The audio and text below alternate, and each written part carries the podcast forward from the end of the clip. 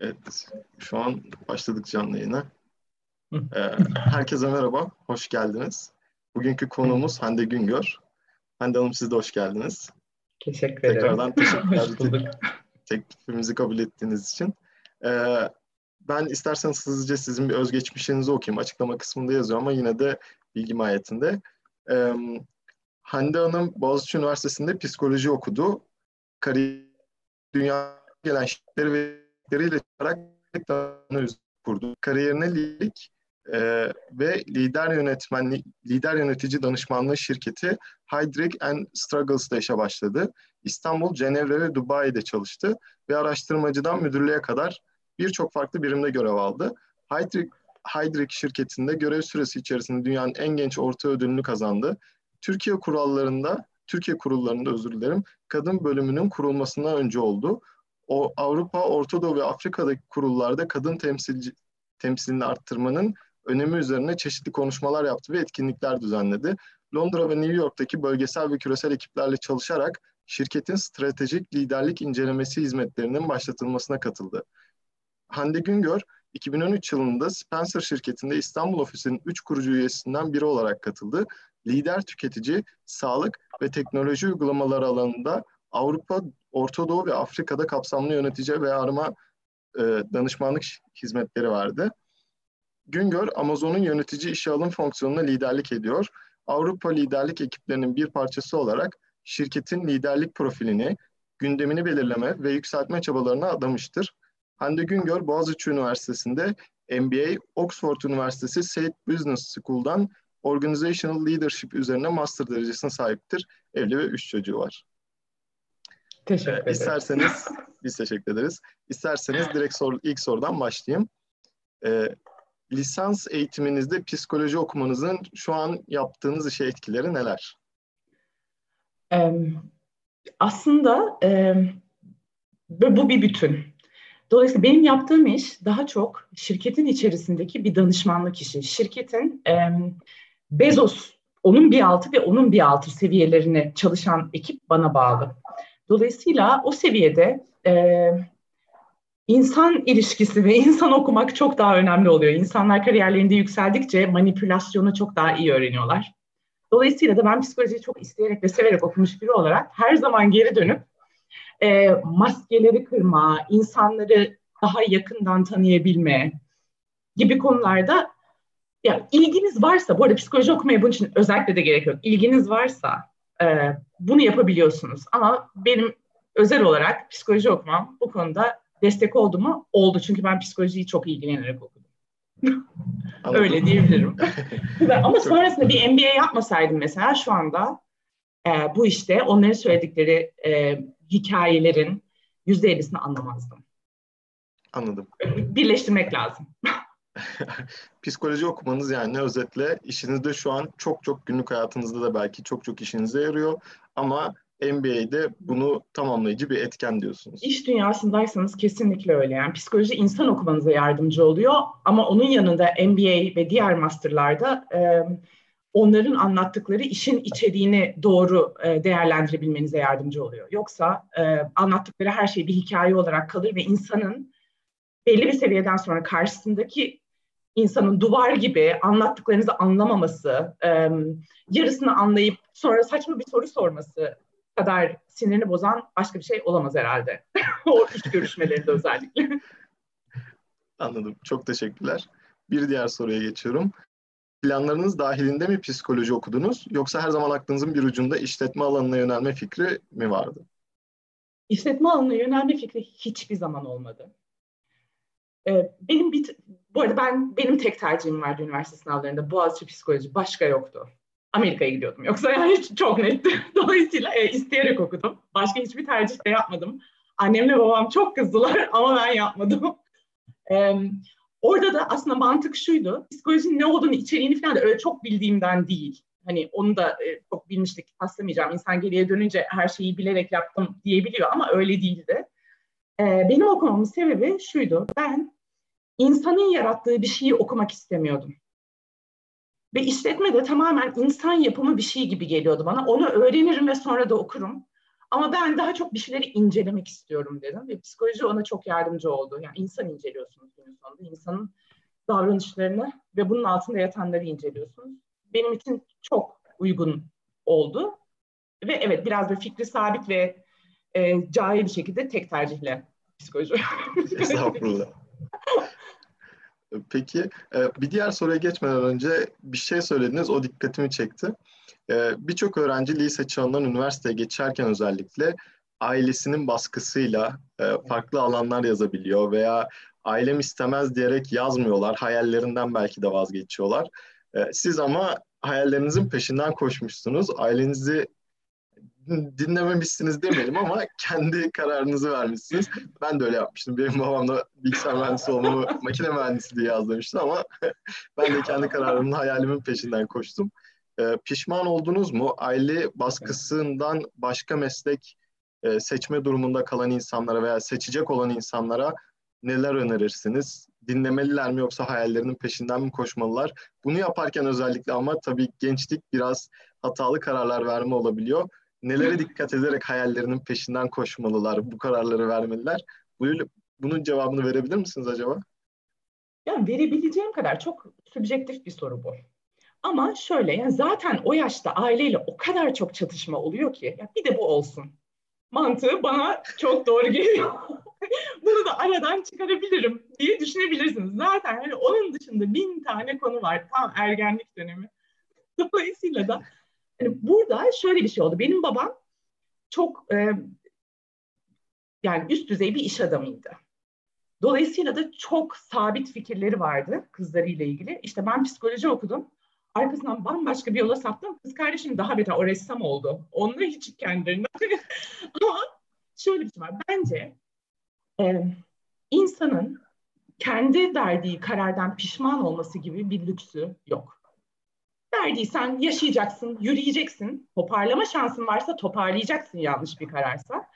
Ama insanın başkası adına kendi için verdiği bir karardan pişman. Ya şu anda böyle 60 yaşındaki teyzeler, annelerimiz, babalarımıza da baktığımızda eteklerindeki bütün taşlar kendi kontrolleri dışında verdikleri kararlar, yönlendirildikleri yollar üzerinedir. Ve ben öyle bir insan olmak istemiyorum.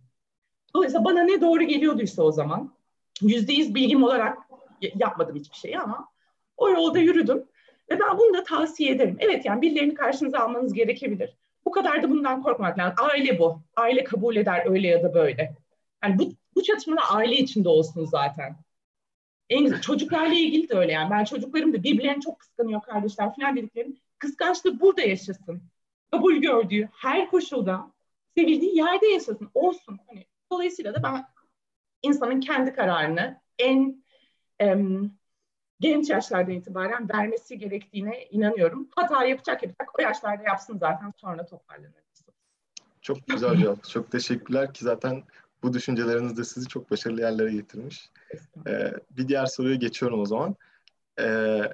Türkiye'de psikoloji okuyan ve belki de sizlerin yolundan ilerlemek isteyen öğrenciler için önerileriniz nelerdir? Yani şöyle... Psikoloji iki tane çok keskin yola sapabilecek bir bölüm. Yani birincisi işin bir klinik boyutu var, bir organizasyonel boyutu var, bir sosyal psikoloji boyutu var, akademisyenlik boyutu var vesaire. Orada bence okurken bu kararı vermeleri önemli. Çünkü ben klinik psikoloji diye yola çıkıp 2. sınıfta öyle bir terk ettim ki tamamen 2. sınıf itibariyle zaten profesyonel hayattaydım. Ve Hydric'te ben üniversite 2'deyken çalışmaya başladım. 1. yılımda full time'e geçtiğinde hala kabuslarımda sen kredilerini tamamlayamadın anne, mezun olamıyorsun derler. Dolayısıyla hani burada önemli olan o kararı vermek. Çünkü çok keskin yerlere sapabilir ve o karar sağlıklı verilmezse onun geri dönüşü daha zor olabilir. Yani klinik psikoloji alanında ilerleyen bir insanın sonra ben iş hayatına dönüyorum demesi çok kolay değil. Akademisyenlik alanında sapmış bir insan ben iş hayatına dönüyorum demesi çok kolay değil gibi. O geçişler kolay değil. Ona karar vermeleri önemli ve psikoloji seçerken ve okurken şunu akıllarından çıkarmasınlar. Çok bu konuda zor durumda kalan arkadaşlarım oldu. Psikoloji bir istatistik bilimidir. Matematiğiniz iyi olacak. Bu bilinmesi gereken çok önemli bir şey değildir yani. Mistik insan okuyacağım falan. Evet, öyle bir tarafı var ama o bir iki ders. Dolayısıyla bunu da bilmekte fayda var diye ben onu da böyle bir kenardan tutayım. Çünkü orada çok hayal kırıklığı yaratılabiliyor. O kadar çok insan patır patır kaldı ki o istatistikten. Öyle. Yani genel olarak tavsiyem okurken yavaş yavaş yollarını çizmeye başlamaları olur. Çünkü çok keskin yerlere gidebilir. Hani bir mühendislik gibi değil o kadar. Yani hastanede de bulabilirsiniz kendinizi. Şeyde de, corporate hayatta da. Anladım. Teşekkür ederiz tekrardan. Chat'ten şimdi bir sorumuz gelmiş. Kafama sürekli bir şeyleri takıp hayatımı mahvediyorum. Sanki beynimde farklı bir sekmeden sürekli bir şeyler çalıyor. Odaklanamıyorum, ne yapmalıyım diye chat'ten bir izleyicimiz sormuş. Buradaki önemli olan şey şu. Öncelikle niyet çok önemli bence. Bir insan kendini ben odaklanamıyorum diye çok fazla söylerse odaklanabilme ihtimalini yok eder. Dolayısıyla şöyle başlamak lazım yola. Odaklanacağım, nasıl odaklanacağım? Ve bu da şeyle alakalıdır. Hatta onu okumasını da öneririm. Akış diye bir şey var. Bu bütün ADHD vesaire, şimdi herkes hiperaktivite falan bunlardan bahsediyorlar ya. Akışı kendisine öğretebilir. Akış öğrenilebilen bir şeydir. Olayların akışına kendini kaptırmak, bu çöp çıkarmak da olabilir. Bu en basit iş de olabilir. En sıkıcı iş de olabilir. O işin içinde bunu en çok böyle resim yaparken, derste resim yaparken falan hissedersiniz. Ve o bir rahatlatır. Başka hiçbir şey düşünmezsiniz.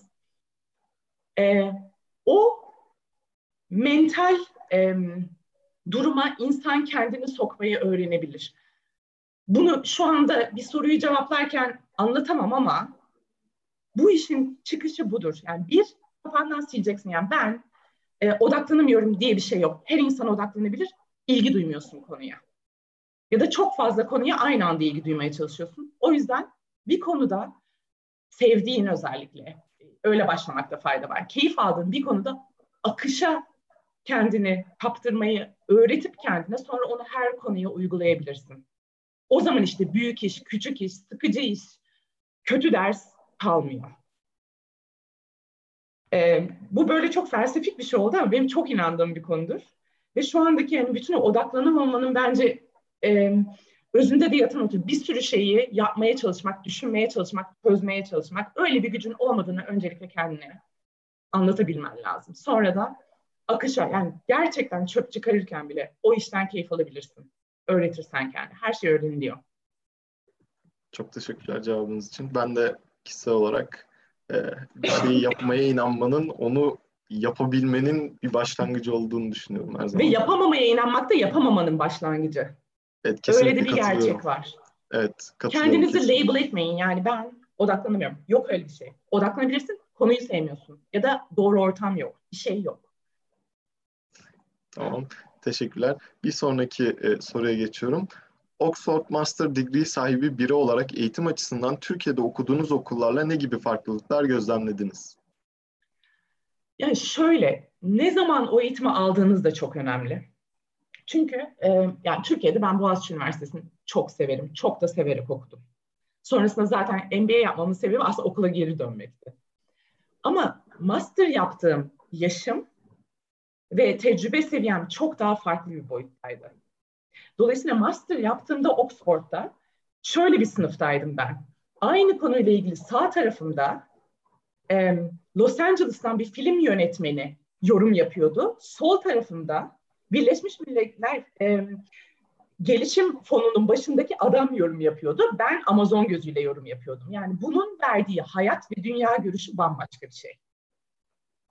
Dolayısıyla da ve bütün program bunun üzerine dizayn edilmişti. Çok daha interaktif, çok daha hiçbir şeyin gerçek bir cevabının olmadığı ama insanların konuşarak fikir alışverişinde bulunduğu bir platformdu orası. Dolayısıyla çok ufkum açıldı.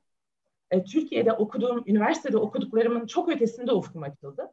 Ama bu sadece Oxford'un verdiği bir şey değil. Evet, program ona göre dizayn edilmişti ve bence çok önemli ve değerli. Ama aynı zamanda hayatınızın hangi döneminde buna dahil olduğunuz da çok önemli. Dolayısıyla 2 yıldan sonra gidip MBA yaptığımda Boğaziçi'nde hayır böyle bir ufuk açılması falan olmamıştı. Çünkü benim gibi 3-5 yıllık tecrübeli insanlardı yine oradakiler. Daha tecrübeliler de vardı ama onlardan onları alamazdım. Orada değildim çünkü daha. Arada 13 yıl var. Anladım. Evet, teşekkürler tekrardan. Lisans eğitiminizde katıldığınız öğrenci topluluklarının güncel hayatınıza katkıları oldu mu? Şöyle söyleyeyim, ben Türkiye'de okumak istedim. Amerika'da okuma opsiyonum vardı, yani kabullerim vardı ve okuyabilirdim. Ben Türkiye'de okumayı tercih ettim. Çünkü ben Türkiye'de bir üniversite arkadaş ortamım olsun istedim hep.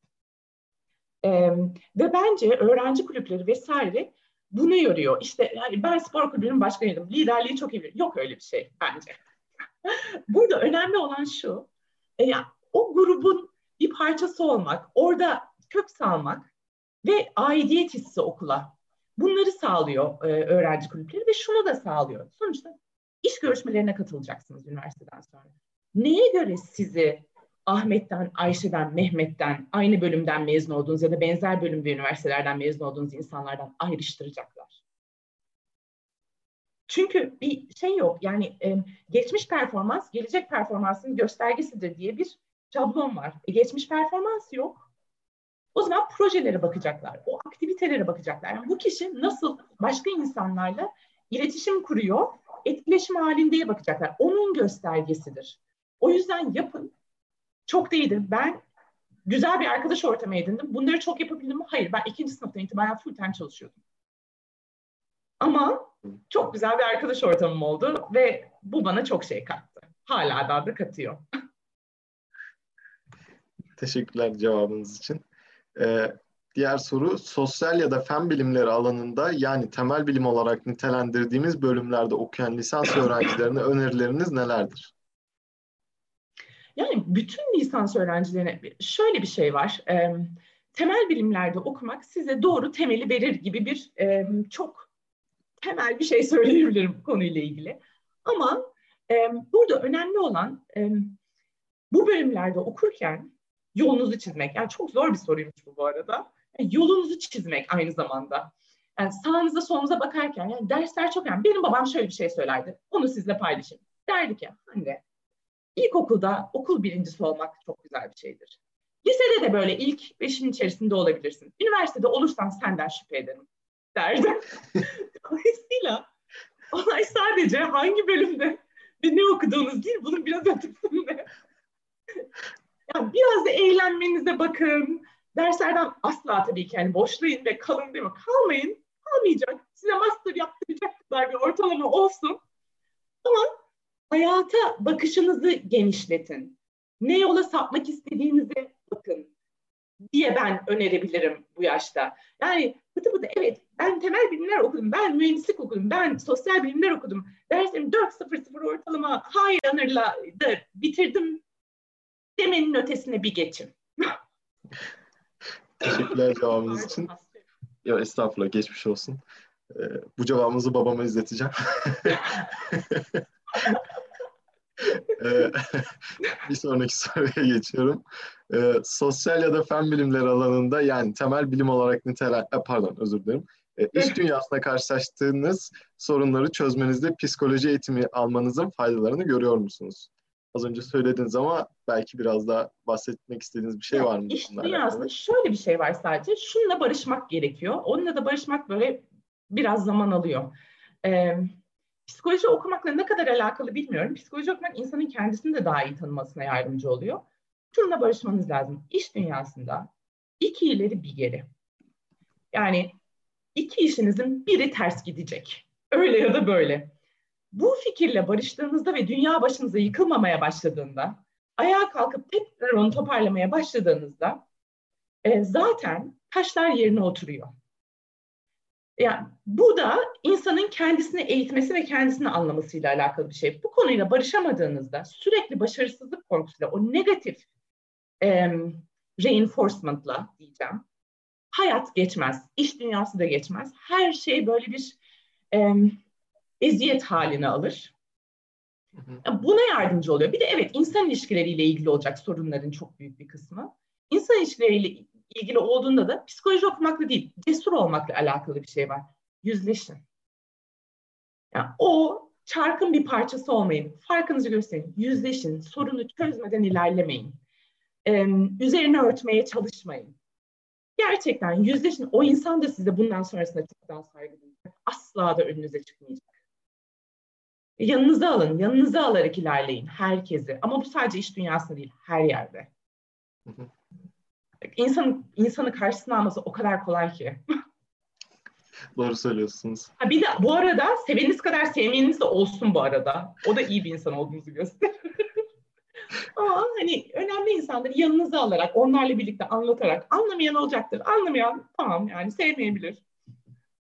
Ama bu önemli. Teşekkürler cevabınız için. Sizi bu noktaya getiren en büyük faktörün ne olduğunu düşünüyorsunuz? Ya bir nokta yok bence. Yani herkesin yolculuğu kendine göre doğru. Ben kendi özelimde şunu söyleyebilirim. Yani geriye dönüp baktığımda bir sürü hata yaptım. Bir sürü yanlış karar da verdim. Ama sonunda hayat enerjisini kaybetmeyin. Yani hayat enerjisi çok önemli bir şey. Hayatı sevmek ve iş dışında, okul dışında ve bir sürü odacıklarınız olsun. Böylelikle bir yerde işler kötü gittiğinde sığınabileceğiniz başka odalarınız oluyor. Ve dolayısıyla ben her problemde ayağa kalkıp devam edebildim. Benim için bu zamana kadar ve hiçbir zaman da hayallerimi bir başkası için ertelemedim. Yani ben önce geliyordum, sonra eşim geliyor.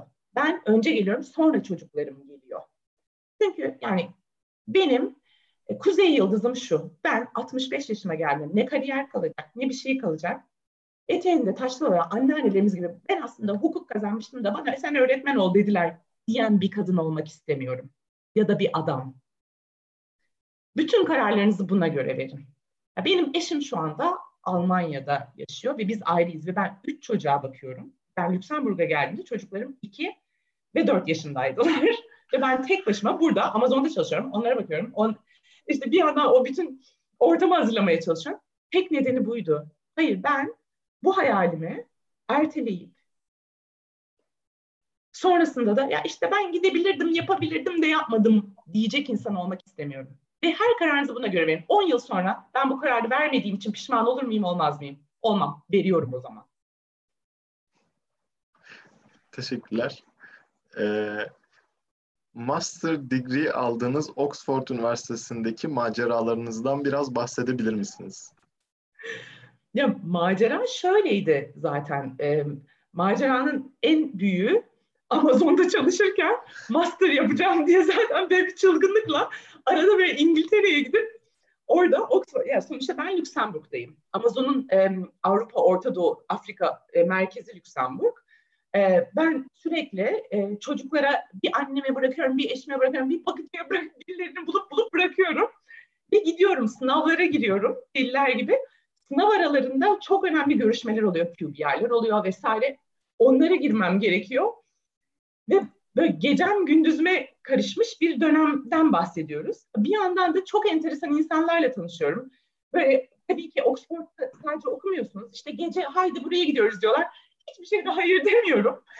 Dolayısıyla da çılgın, hiç uyumadığım, sürekli bloklar halinde sınava gir, sınavdan çık. Ay ya aman şunu da aramam gerekiyordu. Bir tane de paper'ım var. Onu da hemen bir yazayım dediğim. Ama bir yandan da çok eğlendiğim bir dönem geçti.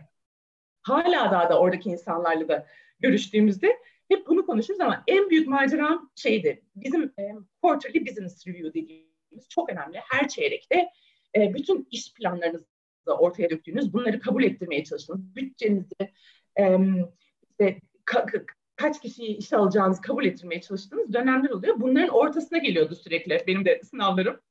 Bir QBR'e sınıfça hazırladığımızı biliyorum. Böyle bayağı ekrana yansıtıp haydi ne yapıyor? Çünkü yetişmesi mümkün değil. Tezime en son tez konusunu belirleyebilen insandım ben. Bütün bu şeyde ortaklaşa artık böyle bir tez ve sonunda tez danışmanıma yolladım ve dedim ki tez danışmanım da bu arada dünyadaki en önemli organizational coaching alanındaki profesörlerden bir tanesi. Mark Thompson diye bir adam. Ona yolladım ve yarısından çoğunu değiştirmişti. Ama değiştirdiğinde benim tezimi bitirmek için 3 haftam vardı. Ve dedim ki Hande, ya bu tezi yazacaksın ve savunacaksın ya da bitiremeyeceksin. Ve ben bütün değişiklikleri bir kenara koyup olduğu gibi tezime devam ettim. Sabit fikir buradan geliyor. Master'ımı aldım mı? Aldım. Ama işte böyle bir şeydi. Yani yapacağım diye kafaya koyduktan sonra her şeyin bir çözümü oluyor. Ama evet, çok yoğun ve değişik bir dönemdi. Tebrik ederiz öyleyse. Gerçekten yani herkesin yapabileceği bir şey değil. Peki şöyle bir şey sormak istiyorum. Aradan çok uzun zaman geçmiş, yani mezun olduktan sonra 13 yıl dediniz az önce. Az çok böyle olacağını da hani tahmin ediyorsunuzdur diye düşünüyorum başlamadan önce. Bu kararı size verdiren şey neydi? Yani Oxford'da bu yoğunluk, bu şekilde bir yoğunluğa gireceğinizi bile bile diyebiliriz sanırım, dediğim gibi. Yani neden böyle bir karar verdiniz? Bu kararı verdirten neydi size? Bunların hepsi ihtiyaçtan doğdu. Yani ben sürekli öyle bir şirkette çalışıyorum ki şirketin kendisi insanları büyütebildiğinden daha hızlı büyüyor.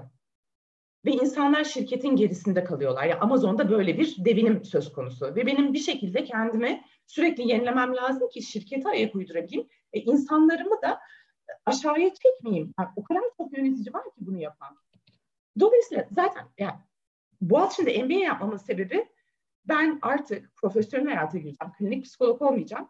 İşi anlamam lazım. Bilançoyu okumam lazımdı. Sonrasında geldiğim noktada Oxford'daki ihtiyaçla, yani ihtiyaç böyle sizi tırmalamaya başlıyor. Ya benim çok büyük bir organizasyon var. Bu organizasyon bir sürü ülkeye yayılmış vaziyette.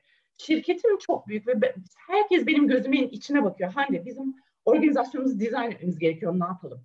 Rakipler ne yapıyor? O ne yapıyor? Bu ne yapıyor? Hande, bu leadership meeting'e katılır mısın? Diye. Ve benim verebileceklerim sınırlıydı. Onu açmam gerekiyordu. Bunu kendiniz okuyarak da yapabilirsiniz. Böyle formal bir yola girerek de yapabilirsiniz. Ben formal yola girerek ve kendimi zorlayarak daha çok gelişiyorum. Ve aynı zamanda hala deli gibi okuyorum bu konuda. Her şeyi takip ediyorum ama bu yol bana çok değişik şeyler açtı. Yani dediğim gibi bu tarafta bambaşka bir ülkeden gelmiş, bambaşka bir insan aynı konuda yorum yaparken, burada yine bambaşka birisi, bambaşka bir dünyadan yorum yaparken, benim bütün organizational leadership ile ilgili olan bakış açım ve ya hayata bakış açım bile değişti. Dolayısıyla o böyle bir ihtiyaç gelecek ve o anı yakalamanız lazım ve kaçırmamak lazım. Yani orada evet, ben artık çok yorgunum, zaten evde de 2 çocuk falan moduna girerseniz zaten hemen o, yani o sizin ruhunuzu tamamen köreltir. Teşekkürler cevabınız için. Bir diğer soru. Hem başarılı bir iş kadını hem de bir annesiniz. Son cümlenizden. Bu iki saygı duyulası mertebeyi birlikte yürütmek konusunda ne gibi zorluklarla karşılaşıyorsunuz? Hiçbir zorlukla karşılaşmıyorum öncelikle. Çünkü insanın zorlukla karşılaşması kendisine yaptığı en büyük kötülük. Yani öyle bir zorluk diye bir şey yok. Evet, zorluklar dediğiniz şeyler, bir takım engeller çıkıyor karşınıza. Yani çok önemli bir toplantınızda çocuklarınızdan biri ateşlenmiş olabiliyor. Vesaire vesaire. Yani bir sürü, yani en basit şey. Ya da ne bileyim işte vicdan yapıyorsunuz. Küçücük bebeği bırakacağım, nasıl yapacağım vesaire diye. Ya da işte sürekli bir takım yatılı bakıcıların eline bakıyorsunuz, ailenizin eline bakıyorsunuz. Ben bunları yapmamayı tercih ettim. Benim çocuklarım ya gündüzlü, yani benim gibi iş olarak evimi gören insanlarla büyüdüler ya da kreşte büyüdüler. Benim çocuklarım şu anda sabah 8, akşam 6 okuldalar. Ama 6'dan önce gittiğimizde de erken geldin diyorlar. Öyle bir... Yani bu aile dinamiğinizi nasıl kurduğunuzla çok alakalı. Ben engelleri aşmak istiyorum. Çünkü benim 2 tane kızım var. Ben 2 kızımın ileride evlenip çocuk sahibi olup evde oturmalarını ister miyim? Asla.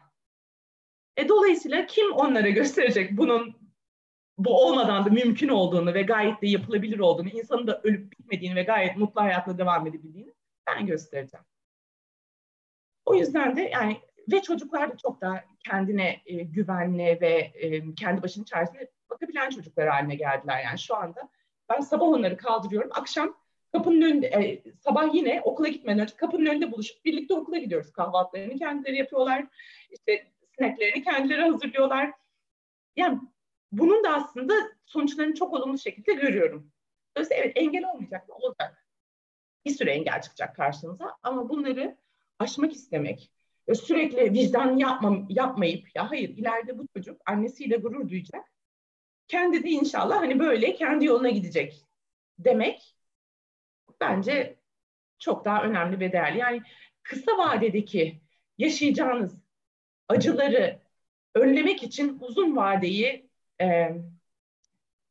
bırakmayın. Yani sadece 3-5 yıl çocuğun büyüme döneminde evet çok zorlanacaksınız ama bu dönemde işi bırakırsanız da asla istediğiniz yerden geri dönemeyeceksiniz. Dolayısıyla yaşamak lazım. Teşekkürler. Bir diğer soru, çocuklarınız sizin için çok büyük bir motive sebebi olmalı. Kariyer çocuk ikilemi arasında kalan hem cinslerinize ne gibi tavsiyelerde bulunursunuz? Yani zaten cevabı çok vermiş. Çok net bulundum galiba. Evet. Yok ya, öyle bir ikilem hiçbir zaman olmasın. İkilemi de olmasın bu arada. Ben onu da söyleyeceğim. Şimdi artık insanlar çok global hayatlar yaşıyorlar. Yani ne bileyim eşlerden bir tanesi çocuk olmasa bile ortada. Bir tanesi bir ülkeden bir teklif alıyor, oraya gidiyor. Diğeri başka bir ülkeden bir teklif alıyor vesaire. Ve o noktada ikisinden biri şeye gelebiliyorlar. Bana da bu çok geldi. Hande, artık bir lead kariyer seçmeniz lazım eşinizle. İşte hangi ülkede yaşayacağınıza karar. Hayır, karar vermek zorunda değilsiniz. Birleşmek isteyen insan eninde sonunda işte 2 haftada bir başka bir ülkede de olsa birleşir. Ama kimsenin hayallerini bırakıp bir başkasına yapışması fikrine ben katılmıyorum. Çünkü sonrasında o evlilikte de, o ilişkide de bu öyle farklı yerlerden, öyle şekillerde çıkıyor ki çünkü unutamaz. O fedakarlığı yapan insan unutamıyor bunu. Dolayısıyla hani mümkün mertebe iki tarafta yöneterek ilişkiyi devam etsin. Hiçbir şey için kendi hayallerinizi, kariyerinizi demiyorum, bambaşka bir şey de olabilir bu. Kendi hayallerinizi ertelemeyin ya da kendi hayallerinizden feragat etmeyin. Ya hayalperest olmak çok güzel bir şey. Ve bunun böyle maddiyatla falan alakası yok. Hayalperest olun. Sonuna kadar yani gitmek lazım. Teşekkürler cevabınız için. Oxford Üniversitesi'nin size kattığı, sizin hayatınızda değiştirdiği şeylerden bahsedebilir misiniz? Ben o dönemi çok severek okudum. Sonrasında da ve çok enteresan şeyler yaşadık biz. Akşam resepsiyonlar oluyordu. Ve dersler, belli başlı dersler zaten hani bana gerçekten işte organizasyonun yapılanması ile ilgili değişik teoriler, bunun pratikteki uygulamaları, ne başarılı olmuş, ne başarısız, bunlarla ilgili çok şey gösterdi. Hani bu için tarafı. Ama onun dışında mesela şeyler oluyordu. Resepsiyonlar oluyordu ve o resepsiyonlarda konuşmacılar oluyordu. Bu konuşmacılar eski Oxford profesörleriydi çoğunlukla. Çoğu emekli olmuştu. Ve onlar böyle küçük küçük konuşmalar yapıyorlardı. Ve böyle düzenli olarak oluyordu. İşte bunlardan bir tanesi de daha çok işte yaşamı sorgulayan, ölümü sorgulayan, hayatta aslında ne kadar küçük bir yer kapladığımızı sorgulayan filan insan, çok felsefi şeylerdi. Bu bana şu anlamda çok yardımcı oldu. Yani bunlardan bir tanesi mesela korkularımızla ilgiliydi. Ve sizin korkularınızın, yani her şeyde tereddüt ediyorsanız arkasında bir korku yatıyordur dedi mesela profesörlerden biri. Ve dedi ki bu korkuyu bulup üstüne gitmezseniz bu sizi hayatınız boyunca ayağınızdan bağlar ve yani kavgaları da siz korku yüzünden edersiniz. Sinir denen şey korkudur aslında gibi böyle bir konuşma yapmıştı. O bana çok iyi geldi. Mesela Oxford'daki en böyle bir ampulün yandığı an odur bende. Ve o zaman şeyi falan anlamıştım. Mesela o zaman da çok ekstremdi. Dedim ki yani Hande, sen sürekli bir şeyler kanıtlamaya çalışıyorsun. Yani 3 çocuk tek başınasın. Amazon işte o master yapıyorsun filan. Yani neden korkuyorsunuz? O zaman söylemeyeceğim tabii burada da, o zaman böyle çözümleyip ya tam daha iyi bir insan olma yolunda ilerlemiş hissetmiştim kendimi. Anladım. Teşekkürler. Bir diğer soru, pardon. Amazon gibi büyük bir firmanın işe alım departmanında görev alıyorsunuz. Bunun size getirdiği sorumluluklar nelerdir? Ya bu çok büyük bir sorumluluk. Çünkü günün sonunda bütün organizasyonun liderlik ekiplerini oluşturan ekip ben ve ekibim.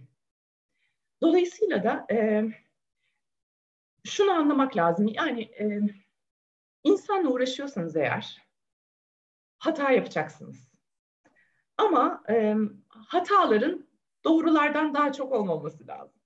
Dolayısıyla da orada mümkün mertebe daha çok doğru yapmaya çalışıyorum. Büyük bir sorumluluk. Yani o sorumluluğun yükünü omzumda hissetmiyor muyum? Her gün hissediyorum. Mesela en yakın zamanda işte organizasyonda kocaman bir işte 5G geliyor. Bu Amazon için çok büyük bir şey. Dünya değişecek. Amazon'un işleyişi değişecek. Özellikle cloud infrastructure, bulut ve altyapı çözümleri Amazon Web Services tarafında her şey değişecek. Ve ben bu sistemin tepesindeki global insanı bulmak zorundayım. Çünkü Amazon'da böyle biri yok, dışarıda da 3 kişi var. Ve benim o 3 kişiden birini bulup organizasyona getirmem, sonra onunla organizasyonu oluşturmam gerekiyor. Yani böyle bir sorumluluktan bahsediyoruz. Şu anda işte 150 milyar dolara giden bir şirketin daha da büyüyebilmesi için ya da bu konuda çok başarısız olması için atılacak adımları atacak insanı ben bulacağım. Dolayısıyla da ama bunun çok ayrı bir keyfi de var. Hata yaparsam da tarihi bir hata olacak. Böyle düşünerek. Ne yapayım? Ya bence ya zaten yayın sonunda söyleyecektim zaten ama şimdi söylemek istiyorum.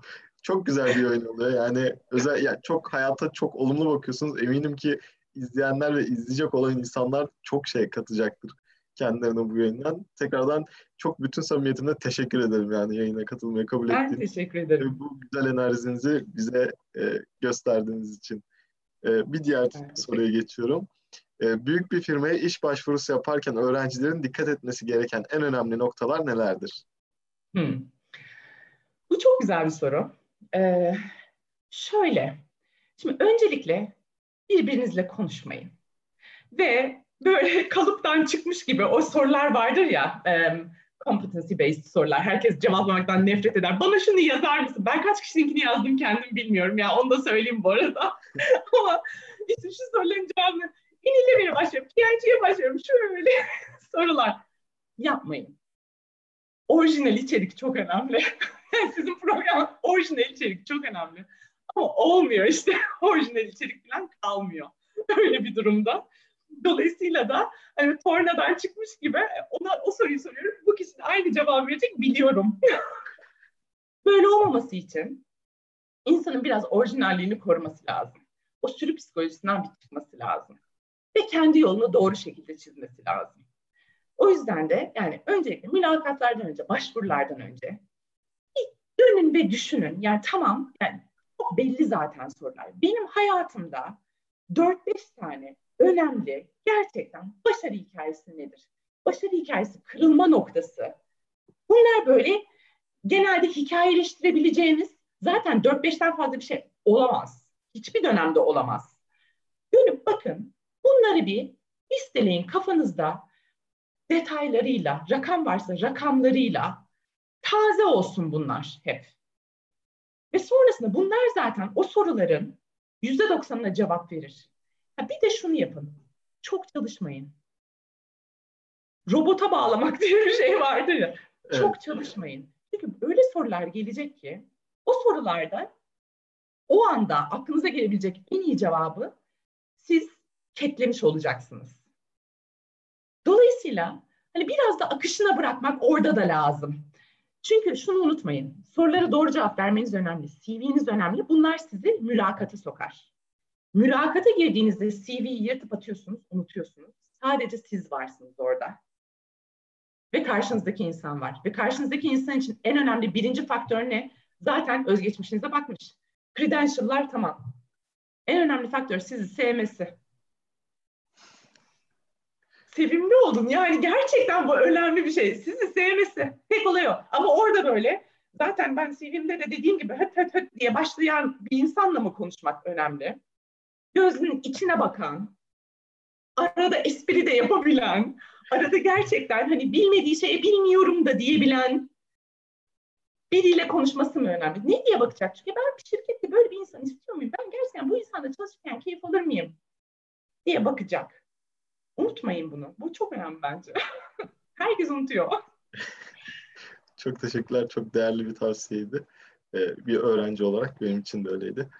Yalnız bir diğer soru. Yalnızca yüksek GPA Amazon gibi büyük firmalarda iş bulmak için yeterli midir? Yani biraz cevaplamış oldunuz ama belki hani açmak istediğiniz bir şey varsa. Yüksek GPA dezavantaj bile olabilir olsa. Dediğim gibi kimse GPA'nize bakmayacak. O zaman GPA sormuyoruz yani o kadar. İşte şeyi geçsin. Threshold'u geçsin. Gerisi önemli değil. Çünkü önemli olan gerçekten bunun dışındaki şeyler. Sonrasında zaten eğitiminize, sonrasında zaten yapmak istediğiniz eğitimle ilgili, kendinizi geliştirmekle ilgili yapmak istediğiniz şeylere zaman ayırmanız şart. Yani o kadar hızlı değişen bir dünyadayız ki bunların hepsinin miadını dolduracak çok yakın zamanda. Dolayısıyla da önemli olan sürekli öğrenmeyi, öğrenebilmeyi öğrenmek diyeyim. Yani öğrenebilmeyi öğrendiğinizi göstermeniz ve öğrenebilmeyi öğrendiğinizi kendinizin de anlamanız, üniversite eğitimini başarılı tamamladığınızı kendinize anlatmanız için yeterli sebep. Anladım. Çok teşekkürler cevabınız için. Amazon, diğer soru. Amazon mülakatlarda liderlik prensipleri ve davranışsal sorularıyla meşhur bir şirket. Evet. Bu mülakatlara nasıl yaklaşmalıyız? Bu mülakatlara hazırlıkta neler tavsiye edersiniz? Şimdi öncelikle ben Amazon'a nasıl girdiğimi anlatayım size. Biz 3 yıl görüştük Amazon'la. Ve böyle çok ben Türkiye'den çıkmayı asla düşünmüyorum diye böyle bir 2 tane teklif reddettim. İşte en sonuncusunda şey dediler ya Hande sen bir gelsene Lüksemburg'a. Bizim en tepede işte global başımız gelecek. Onunla bir yemek yiyin dediler. Geldim ben. Meğersem loop diyoruz biz bu sürece. Çok yapılandırılmış bir görüşmesi. Meğersem ona gelmişim ben. Dolayısıyla böyle gayet kahve sohbeti gibi oturdum. Bana soru soruyorlar. Ben o anda aklıma ne geliyorsa anlatıyorum hikayelerimi. Ve Amazon'da çok az olan bir şey all inclined bir loop'tu. Nedenini söyleyeyim. Nedeni şuydu. Yani ben hayatım boyunca çok çalıştım. Çok çalıştığınızda zaten anlatacak bir sürü şeyiniz olacak. Anlatacak bir sürü şeyiniz olduğunda tutup da bunları böyle çalışıp cevap hazırlamanıza gerek kalmayacak. Birincisi bu. İkincisi de şu. Amazon'un 14 tane leadership principle'ı var. Yani liderlik prensibi diyeceğim ama leadership principle'ı var. Bunun 14'ünün de tanımını ezberlemek kadar saçma bir şey olamaz. Çünkü o liderlik prensipleri şirkete girip çalışmaya başlamadan anlam kazanmayacak. O kadar genişler ki bir tanesi mesela ownership. Ownership'i 30 farklı perspektiften değerlendirebilirsin. Bir tanesi customer obsession. 30 farklı perspektiften değerlendirebilirsin. Dolayısıyla bunlarla böyle kafayı bozmaktansa işte o 4-5 tane büyük hayatınızdaki önemli çünkü onlar cevap verecek liderlik prensiplerine. Böyle kırılma noktalarından çıkıyor insanın liderlik prensiplerindeki performansı ya da neler yapabileceği öyledir. Kriz noktalarından çıkıyor ya da çok büyük başarı noktalarından çıkıyor. Onları hazırlayın kafanızın gerisinde siz. Benim yaptığımı yapmayın. Hazırlayın ama sonrasında akışına bırakın. Ve yine aynı şey geçerli. Karşınızdaki insanın sizi sevmesi önemli. Bunu size hiç göstermeyecek Amazon'dakiler. Kimisi böyle bilgisayarına gömülecek, dediğinizi not almaya çalışacak vesaire. Önemli değil. Siz yine orijinal içerik, yani gerçekten çok önemli.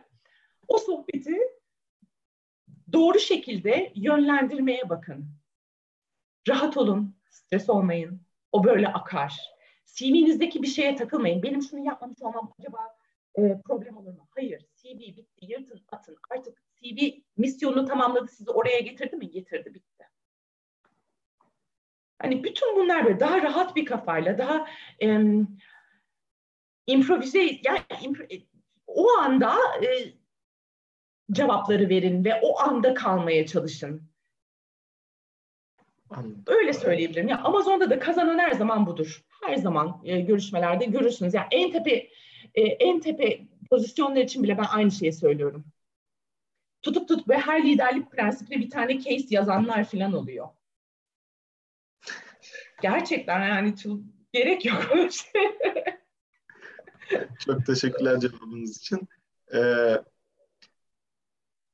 Bir dernekten gönüllü bir arkadaşımız bir yorumunu söyleyeyim. Hande Hanım, enerjiniz gerçekten çok iyi, çok samimisiniz diye Dilek arkadaşımız dernekten gönüllü. Sağ olun. Bir soruya geçiyorum. Amazon çok fazla sayıda çalışanı olmasına rağmen çok iyi işleyen bir şirket. Çok çeşitli alanlarda büyümeye devam ediyor. Siz şirketin başarısını şirket içerisinde görmek, yani size nasıl bir perspektif kazandırıyor diyebilirim veya nasıl hissettiriyor yaptığınız işten hani haz almak babında? Ben Amazon'u şirket olarak seviyorum. Yani çok, çünkü sizi alan tanıyan bir şirket. O önemli. Yani bir çarkın parçası olmuyorsunuz. Sistem sizi asla götürmüyor. Onun dışında şey yapabiliyorsunuz. Yani sistem sizi götürmüyor. Başarılıysanız, başarınızın ödülünü alıyorsunuz. Başarısızsanız da bank diye anında onu gösteren bir şirket. Bunu yapan çok şirket yok. Yani bir sürü insanı görürsünüz. Bir sürü çok kurumsal yapıda öyle hani kokmadan, bulaşmadan tık tık tık tık gider, 2 yılda bir terfisini alır vesaire. Amazon böyle bir şirket değil. Bunun getirdiği bir tatmin var. Ve bu aynı zamanda insanları da taze tutuyor organizasyon içinde. Amazon evet genel bir başarı grafiği var ama içeride ne fırtınalar kopuyor her gün. Çünkü bir şirketin bu kadar agile kalabilmesi için çok duvara toslaması lazım. Amazon'da öyle kervan yolda düzülür modunda. Haydi yapalım yolda görürüz. Dank tosluyor, geri dönüyor. Kalkıyor, tekrar yapıyor. Kalkıyor, tekrar. O sırada siz helak oluyorsunuz. 7-24 çalışmanız gereken bir ortam. Ve hiçbir şeyiniz yok. Yani böyle işte ben zaten George'un adamıyım. Bana da bir şey olmaz gibi bir şey söz konusu olsam da George'un adamı yok yani. Onu söyleyeyim. O da bunlar bana daha çok gurur veriyor. Şirketle ilgili çok iyi hissetmemin sebebi ya da sebepleri bunlar. Hani biz çok başarılıyız, Amazon'da çalışıyorumdan ziyade. Hayır yani bu şirkette ben istediğimi yapabiliyorum. Ha, duvarı da tosluyorum ama kimse de bana Hande sen ne yaptın demiyor. Ben şimdi bunu düzelteceğim dediğim zaman hadi toparla diyorlar, böyle gidiyoruz. Bu bakış açısı şirkette çalışmaktan keyif almanın sebebi. Anladım. Çok teşekkürler cevabınız için. Amazon'un başarısını nelere bağlıyoruz? Belki son verdiğiniz cevaptan bir evet, devam yani ediyormuş gibi. Bunlarla çok alakalı. Yani içeride çok girişimci olabiliyorsunuz. Kendi alanınızı yaratabiliyorsunuz. Size verilen kalıp bir iş yok. O iş siz ne yaparsanız oraya kadar büyüyebiliyor. Kimse tutup da sen benim alanıma girdin, çek ayağını oradan demiyor. Hı-hı. Çünkü herkese alan var organizasyonda. O yüzden bu böyle kişinin kendi gerçekleştirmesi de önemlidir ya yaptığı işte. Yoksa memursunuz yani. Memur zihniyetinden evet, çıkamazsınız. Amazon bunu yaratan bir şirket. Başarısı da buradan geliyor. İnsanlar keyif alarak çalışıyorlar. Süper insan odaklı falan bir şirket de değil bu arada. Yani dediğim gibi başarısızsanız ve yani başarısız dediğim şu, sürekli hata yapıyor olmak değil. Yani yeterince çalışmıyorsanız ve bir şekilde o grafik sürekli aşağı doğru ise gözünüzün yaşına batmayan bir şirket. Ve başarısı bundan yani eğer sürekli barın raise edilmesi gerek. Belki mülakat yapanlar duymuşlardır. Alınan her bir yeni insanın kendi eşitleri, organizasyon içindeki kendi eşitlerinin %50'sinden daha iyi olması lazım. Dolayısıyla şirket zaten 3 yıl önce alacağı bir insanı bugün almaz. Çünkü o sürekli yükseliyor böyle olunca. Hep %50 daha iyi olması lazım, %50 daha iyi olması lazım vesaire diye giden. Çünkü şirket kimden oluşuyor? Yani şirket insanları kadardır. Evet, çok teşekkürler cevabınız için. Böyle içerideki teknoloji de çok fenadır Amazon'da. Gerçekten insanları kadardır. Dışarıda harikayız. İçeride bir sistemler var. Evlere şenlik. Onu da seviyorum bu arada. Teşekkürler. Her üniversite öğrencisi yüksek GPA için kaygılara sahip olur. Bu kaygılara sahip olan öğrenciler için önerileriniz neler? Diye. Yani şöyle, yüksek GPA ne kadar yüksek yani yüksekten ne kastettiğimize bağlı değil mi? Ben high-earner mezun olacağım kaygısıysa bu boş bir kaygı üniversitede. Daha odaklanmak lazım başka şeylere de. Çünkü sadece derse böyle odaklanıp işte o amfinin en önünde oturan insan olmak çok iyi bir şey değil gerçekten. Arada böyle dersten de kaytarıp o hayatı da yaşamak lazım.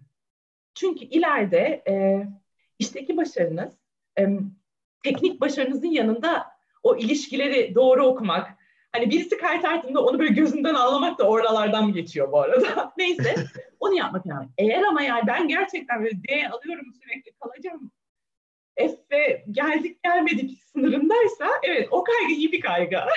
Kaygılan yani. O kadar. Anladım. Teşekkürler.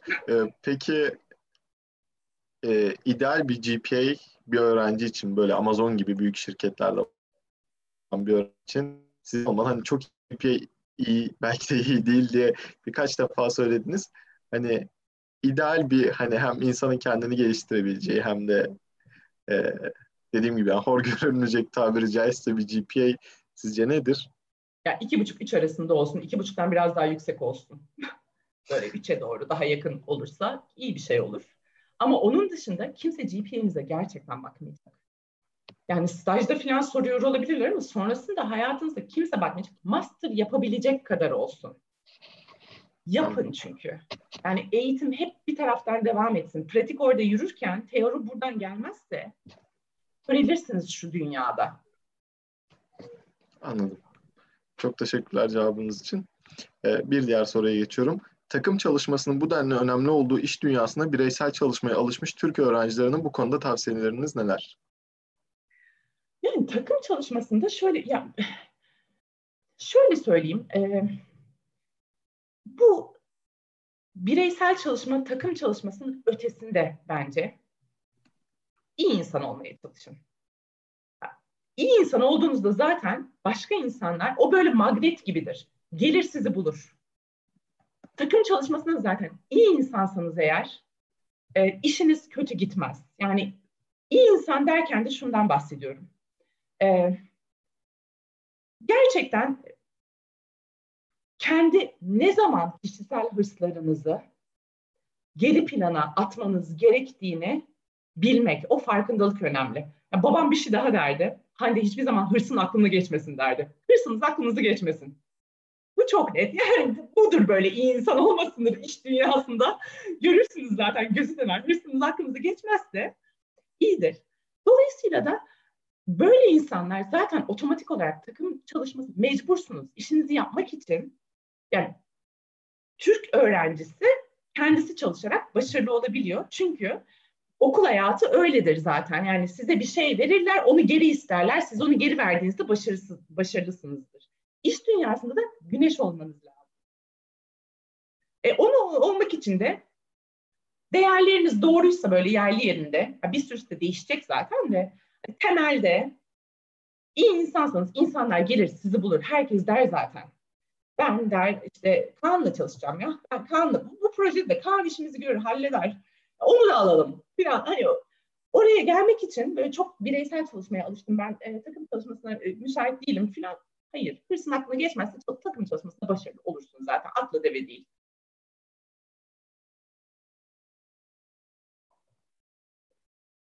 Ses gitti.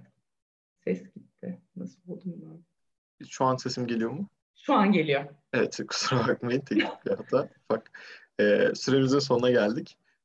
Son bir sorumuz var. Hayalleriniz ve gelecek planlarınız neler? Bu çok güzel bir soru. İnanın yok. Yani hayallerim var, evet. Yani en büyük hayalimi de söyleyeyim, şarkıcı olmak. Asla olamayacak bir şey. Yani insanlar radyo açıyor ben şarkı söylediğimde. Ben hayata çok açığım. Yani genel olarak ne veriyorsa kabulüm. Öyle söyleyeyim. İyi ya da kötü. Ben elimden geleni yaptığım sürece iyi ya da kötü bir şeyler geliyor ve ben ona göre yolumu çiziyorum. Yani şu aşamada da yapacağım yine bu olacak hayatımla ilgili. Yani yine yapmak istediğim şey bir arada evet yani ne zaman dışarı çıksak ekiple falan şarkı söyleyen diyecekten ve karaoke falan gidiyorum. O hayallerimi gerçekleştirmedeki bir adım. Onun dışında da şey yapmaya çalışıyorum. Yani elimdeki işi iyi yapayım ve bütün opsiyonlara açık olayım. Ve hiçbir şeyi böyle çok kolay reddetmeyeyim. Çok obsesif hedeflerin çok da sağlıklı olmadığına inanıyorum. Böyle biraz geniş düşünmek lazım. Çok teşekkürler cevabınız için. Ben teşekkür ederim. Adayımıza katıldığınız için de teşekkürler. Çok güzel bir yayın oldu. İzleyen arkadaşları da yarın da yurt dışında yaşamla alakalı bir yayınımız var. Yine akşam saat 8'de. İzleyenlere de çok teşekkür ederim. Herkese iyi akşamlar diliyorum. Hoşça kalın.